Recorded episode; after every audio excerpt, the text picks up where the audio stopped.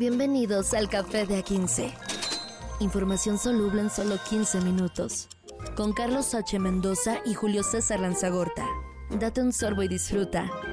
El Café de A15. Maestro, ¿cómo está? 27 de febrero ya estamos listos para comenzar esto que se llama Café de A15.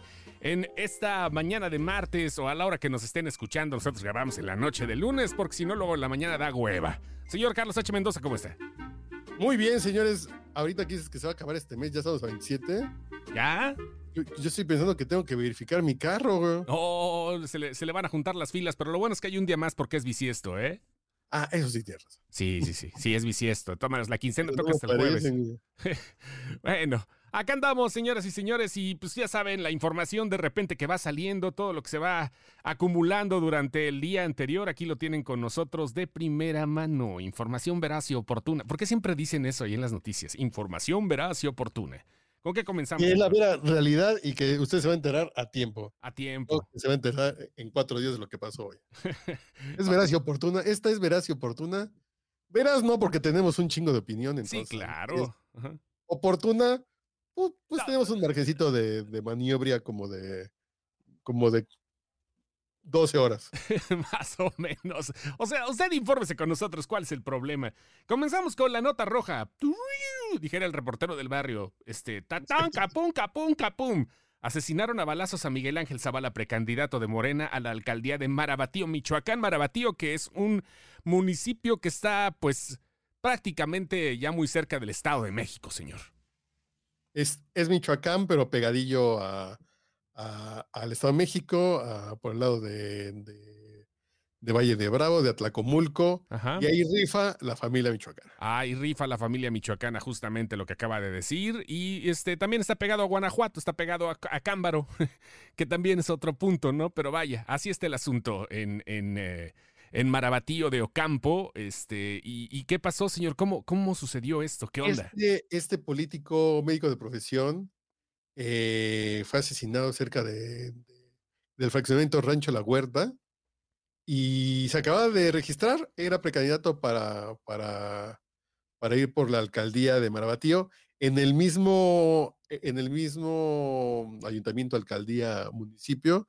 Acaban de también de, de darle su vuelo al, al al encargado de Morena, al, al- al presidente local de Morena también. Uy, uy, uy. Entonces ahí hay un temilla raro para ver quiénes se quedan con las con los puestos, con las con las candidaturas. Y creo que por ahí va a haber un temilla interesante de todas partes, ¿eh? Porque esos puestos significan harto dinero para uno y para otros, poder para uno y para otros, y, y- y ponerse de acuerdo con el crimen organizado unos y otros. Entonces, qué culero es esto? ya está yendo a votar. güey. Tengo, tengo que decirlo de esta forma, qué culero es esto que se haya convertido ya en una rifa, ¿no? O sea, y que lo peor del caso es que puedes sacarte la rifa del tigre porque si estás de cierto modo, eh, eh, de- de- del modo contrario, valga la expresión, a, a- a los que están reinando por ahí, pues ya valiste gorro, como le pasó ahorita al, al que se acababa de registrar. Ahora sí que llegaron y pues, mire, sabe que usted aquí no, y tómala. Le dieron, acabaron con la vida del precandidato de Morena allá en Marabatío, Michoacán. Y como tú dices, esto se puede replicar en un montón de lados, lamentablemente, que ya es cosa de todas las pinches elecciones. El crimen organizado ya está saliendo a votar, ¿eh? Ojo, estos son, e- esas son selecciones que no son tómbola, que no son encuestas, estas son elecciones directas del crimen organizado. Y te acabo de compartir una nota para suavizar esta. Ujú. Fallece candidato del PAN en su propia casa en Yucatán tras caer mientras cortaba un árbol. Los familiares llamaron a la ambulancia, pero lamentablemente los paramédicos dijeron que ya no había nada por hacer. El eh, candidato se llamaba Diego Germán González Manzanero, fíjate, Manzanero de los de allá, de los de Mérida, y cortaba un árbol y se cayó el árbol y otros dicen que el aspirante panista cayó de su propia altura y quedó mortalmente herido, que ya sabes que si caes de tu propia altura ya es una, ya estás propenso a saludar Bueno, a Cepillín. Bueno, no, no, no, no. De, que tu- tu- tu- así de tu, de tu propia altura y te pillas manzanero, a lo mejor no es mortal, güey. Tienes toda la razón, pero aquí la regla, la regla se rompió. ¿Qué te puedo Y- decir? No, aquí lo que se rompió fue la rama, güey. Sí, la rama y la cabeza, La lamentablemente. rama y sí. Sí, pero bueno, Díaz Mena se accidentó. descansa en paz. A su ganado en su rancho. Ah, no, esta es otra nota. Este es un candidato de Morena también en Yucatán. Sí, sí, sí. Eh, de, de, Morena que el brazo. ¿Qué onda con esta gente? No, ya. ¿Será, ¿Será mala pata ser candidato? No, no sé, No sé, ¿eh? Depende para qué pluri, porque estos güeyes se van a. Algunos van a hacer en tres años y van para una alcaldía o una diputación. Van a hacer el dinero con la que van a vivir toda su vida, ¿eh? ¿eh? Espérame, déjame corregirte. ¿En tres? ¿En seis? Ah, no, no, no, no. Yo digo que si son alcaldes, hasta en tres. No, en seis. En, tres. En seis. Alcaldes también van para seis años. Ah, bueno, que ya se puede elegir, entonces ya puede hacer. Así es. Ya puede hacer su ronchita. Pero esta onda de senadores también, muchos de estos políticos van a hacer dinero del 2024 al 2027 y no tendrán la necesidad de volver a trabajar en su vida. ni embajada. Vamos a hablar de Iberdrola, que ya concretó la venta de 13 centrales eléctricas al gobierno de México. Iberdrola, el gigante Iberdrola español, que, bueno, acaba de cerrar esta venta con 12 eh, centrales de generación de ciclo combinado y un parque eólico. Pues no que no. No que energías así, no. Vamos a echarnos para atrás. otra vez. El presidente decía Iberdrola, esta que hizo negocios con Peña Nieto, españoles, jijiji, jajaja malos, malos como Cortés. Ajá. Y pues estos cuates se están yendo, no, no sé si felices, pero al menos no perdieron. El gobierno mexicano les compra 13 plantas por 6.200 millones de dólares, con lo que significa que Iberdrola vendió el 55% del, del, negocio en México. Pero también se puede ver como un cobro de piso o una torcida de mano al más puro estilo del crimen organizado. Sí. Es no te dejo trabajar, no te dejo trabajar, ya metiste dinero, ya tienes plantas aquí que están pudriéndose, véndeme las baratas, ¿no? Y ya. Sí, hijos. No sé si fue bla, bla, bla del presidente, lo que quería es tener el control de la energía y que no hubiera gente externa al gobierno manejando la energía, que cabe señalar que salía más barata la luz en el sexenio Peña. Mira, y aparte trabajaban con el régimen de productor independiente de energía, este, contratadas con la Comisión Federal de Electricidad, que pues es algo que se ha intentado cambiar aquí. La empresa Primer Mundo, la CFE, siempre ha sido, en algún momento tuvo la oportunidad de dejar crecer, ¿no? La, energía independiente para este tipo de empresas, pero pues como que se ha cerrado un poquito, ¿no?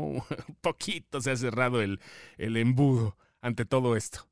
Así es, pero esto ya cierra este capítulo y van a, van a terminar haciendo un tema de, principalmente Iberdrola funciona con gas, pero también tienen algunas de, energía eólica. Una, ahí viene, ahí viene el paquete.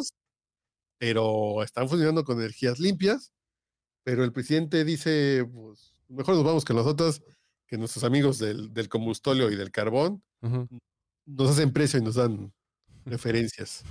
Chale. Vaya, vaya. Así es esto del abarrote energético.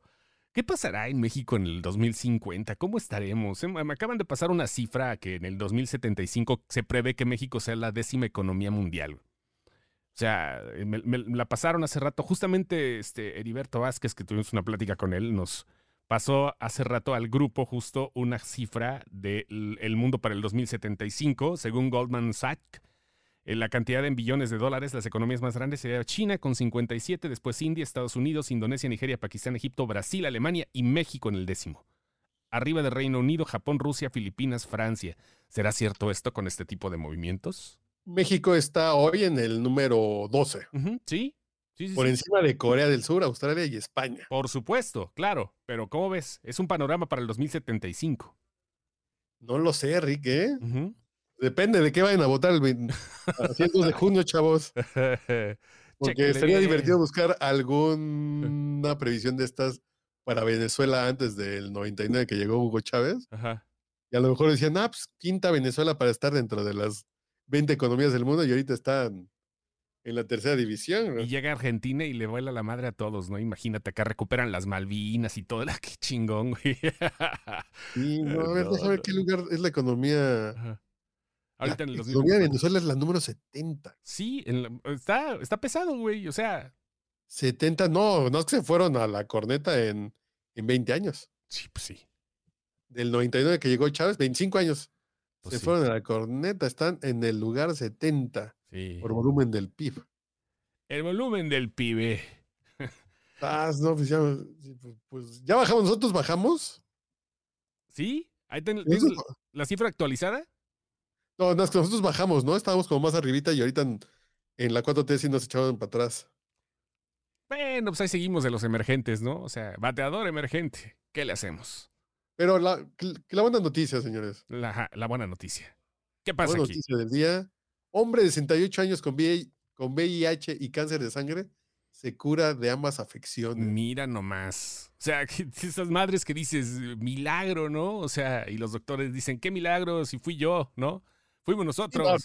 La ciencia. La ciencia, claro. Hicieron un trasplante de células madre, Ajá. le madre al VIH, al VIH y a la leucemia, al cáncer de sangre. Mira nada más. O sea, fíjate, el- el, este cuate que se llama eh, Paul Edmonds, está en California y tiene 68 años, pescó el síndrome de inmunodeficiencia adquirida en el 88. 30 años después, en el 2018, le diagnosticaron leucemia, lo trataron con terapia de células madre y ahorita ya prácticamente no tiene ni rastro de todo esto. Mira. Ah, es que ya viste el truco. ¿Qué- ¿Cuál es el truco? A ver, échale. ¡Qué trucazo! A ver, échale. Ajá. eh, llega un momento que le diagnostican a este señor que tenía SIDA desde hace varios años. VIH, eh, le diagnostican leucemia, entonces es tratado con terapia de células madre. Un tratamiento que implica reemplazar las células madre dañadas Ujú. por células sanas de un donante. Hasta ahí vamos bien, ¿no? Ujú. Pero en su caso los médicos aprovecharon la oportunidad, aprovechando el viaje, encontraron un donante con una mutación genética resistente al VIH.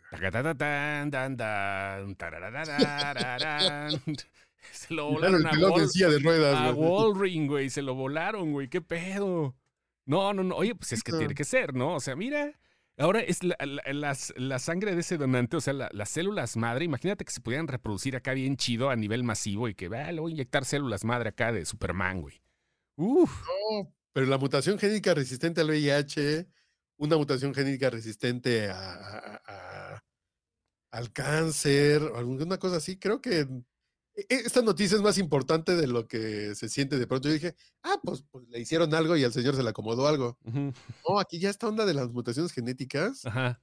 ya le dan una, una torcida a estas terapias para el VIH, que a lo mejor por estar la, la cura al VIH ya está ahí, que hace unos años hablaron de, este, ah, de esta persona resistente al VIH, ¿no?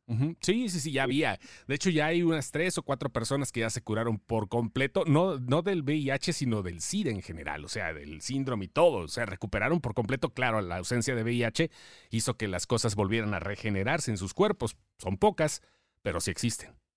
Pero aquí el tema es que, que estas personas que le encuentran la mutación genética, como tendría que haber hecho con el Unbreakable, Ujú, con, con, con Bruce Willis, buscar cuál es la mutación que hace posible esta resistencia, en este caso al VIH.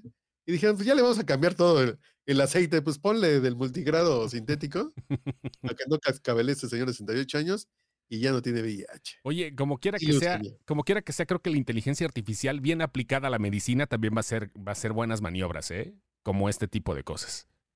Sí, sí, sí, ¿eh? Sí, sí, sí, sí. Mientras se está revolucionando y todo eso, pero va a ser muy buenas maniobras. Si eres actor porno, Ajá. ya que te hagan este tratamiento de células madre con Bueno, resistencia al VIH, ya no te tienes que preocupar que te vayan a contagiar algo. Que le quiten la demencia senil a Ron Jeremy. No, que le quiten las demencias senil a otro güey que conozco, güey. En las mañanas, güey. No le Sí, quiero hacer una, no le quiero hacer un trasplante de células madre, pero a, a- a ver si tiene tantita el cabrón. bueno, ya nada más para terminar, la guerra de ferias está bien cabrona, güey. No ¿Qué mames. güey? Sí, güey, sí, sí, sí.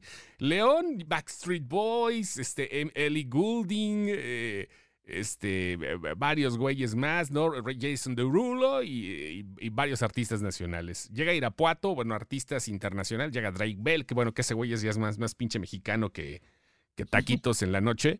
Y de repente anuncian Imagine Dragons en Irapuato. Ahorita sigue siendo tendencia de Ira- Irapuato. Imagine Dragons es la banda que tiene 50 millones de, de oyentes en Spotify. Así en Sí, mensuales. y- Sí. Y va a tocar en Irapuato, pe- pero también estuvo bueno León. Sí. Y ahora viene Sting, Cristina Aguilera, Enrique Iglesias y Toto. Ajá. La Aguascalientes. feria de San Marcos. Sí. Al meritito Aguascalientes. Sí. Ajá, está ¿Van a cabrón. echar una pelea de gallos, güey? Ajá, man, no sé, güey. que- Es que apenas están. Al palenque, Sting. Se supone en Palenque, imagínate. No, no creo que lo hagan, pero mi- el, el- el Palenque ya está lleno de la Feria de San Marcos, pero es puro producto nacional, ¿no? Este.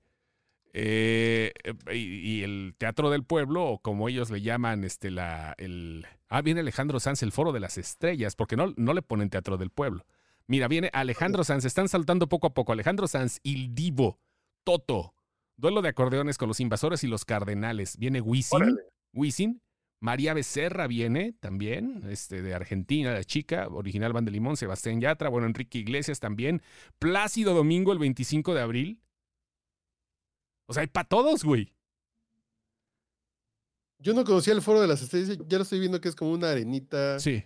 como un corralito que está lindo. Yep. Fíjate que Sting ahí, pues, sí se me antoja ver si, Sí. si el buen Gil Barrera se- Aparte el, el fe- la Feria Nacional de San Marcos. Nunca he ido a la Feria de San Marcos. Vámonos. Híjole, no, espérate, espérate, espérate. Hay que, hay que planearlo.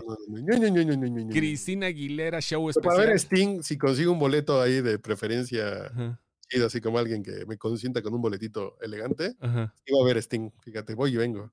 Sinfónica Militar, Carlos Baute, Manuel Carrasco, este, Sech, bueno, para acá para que se avienten el, el este, el Dembow. El Fantasma va a estar, Sting, Julio Preciado, Alicia Villarreal, Velanova regresa, que también va para Monterrey. Eh, eh, está interesante. Había rumores que iba a venir Madonna, porque el 23 de abril está en la Ciudad de México. Pero el 23 de abril va a estar Cristina Aguilera. A lo mejor se vuelven a besar aquí y sí se ve el. No como el beso de MTV que lo cortaron. Ahora sí se ve la, la, la, la- la- la pasada de babas. Oye, dejamos una nota pendiente, pero se la dejamos para mañana, ¿Ok? que es una nota de Animal Político de cómo cambió el universo de vacunas en México. Que el gobierno de AMLO dejó a 6 millones de niños sin vacuna, aunque gastó más que Peña Nieto y compró menos vacunas. Ya platicaremos de eso mañana, que está buena la investigación de Animal Político. Le damos. Que, si no se puede, que si no se quieren esperar un día más, pues ya se puede meter Animal Político. Está re buena, ¿eh? Vamos a checar. Perfecto. Nos vamos entonces. Esto fue Café de 15. Café de A15. Información soluble en solo 15 minutos. Con Carlos H. Mendoza y Julio César Lanzagorta. Date un sorbo y disfruta. El café de A15.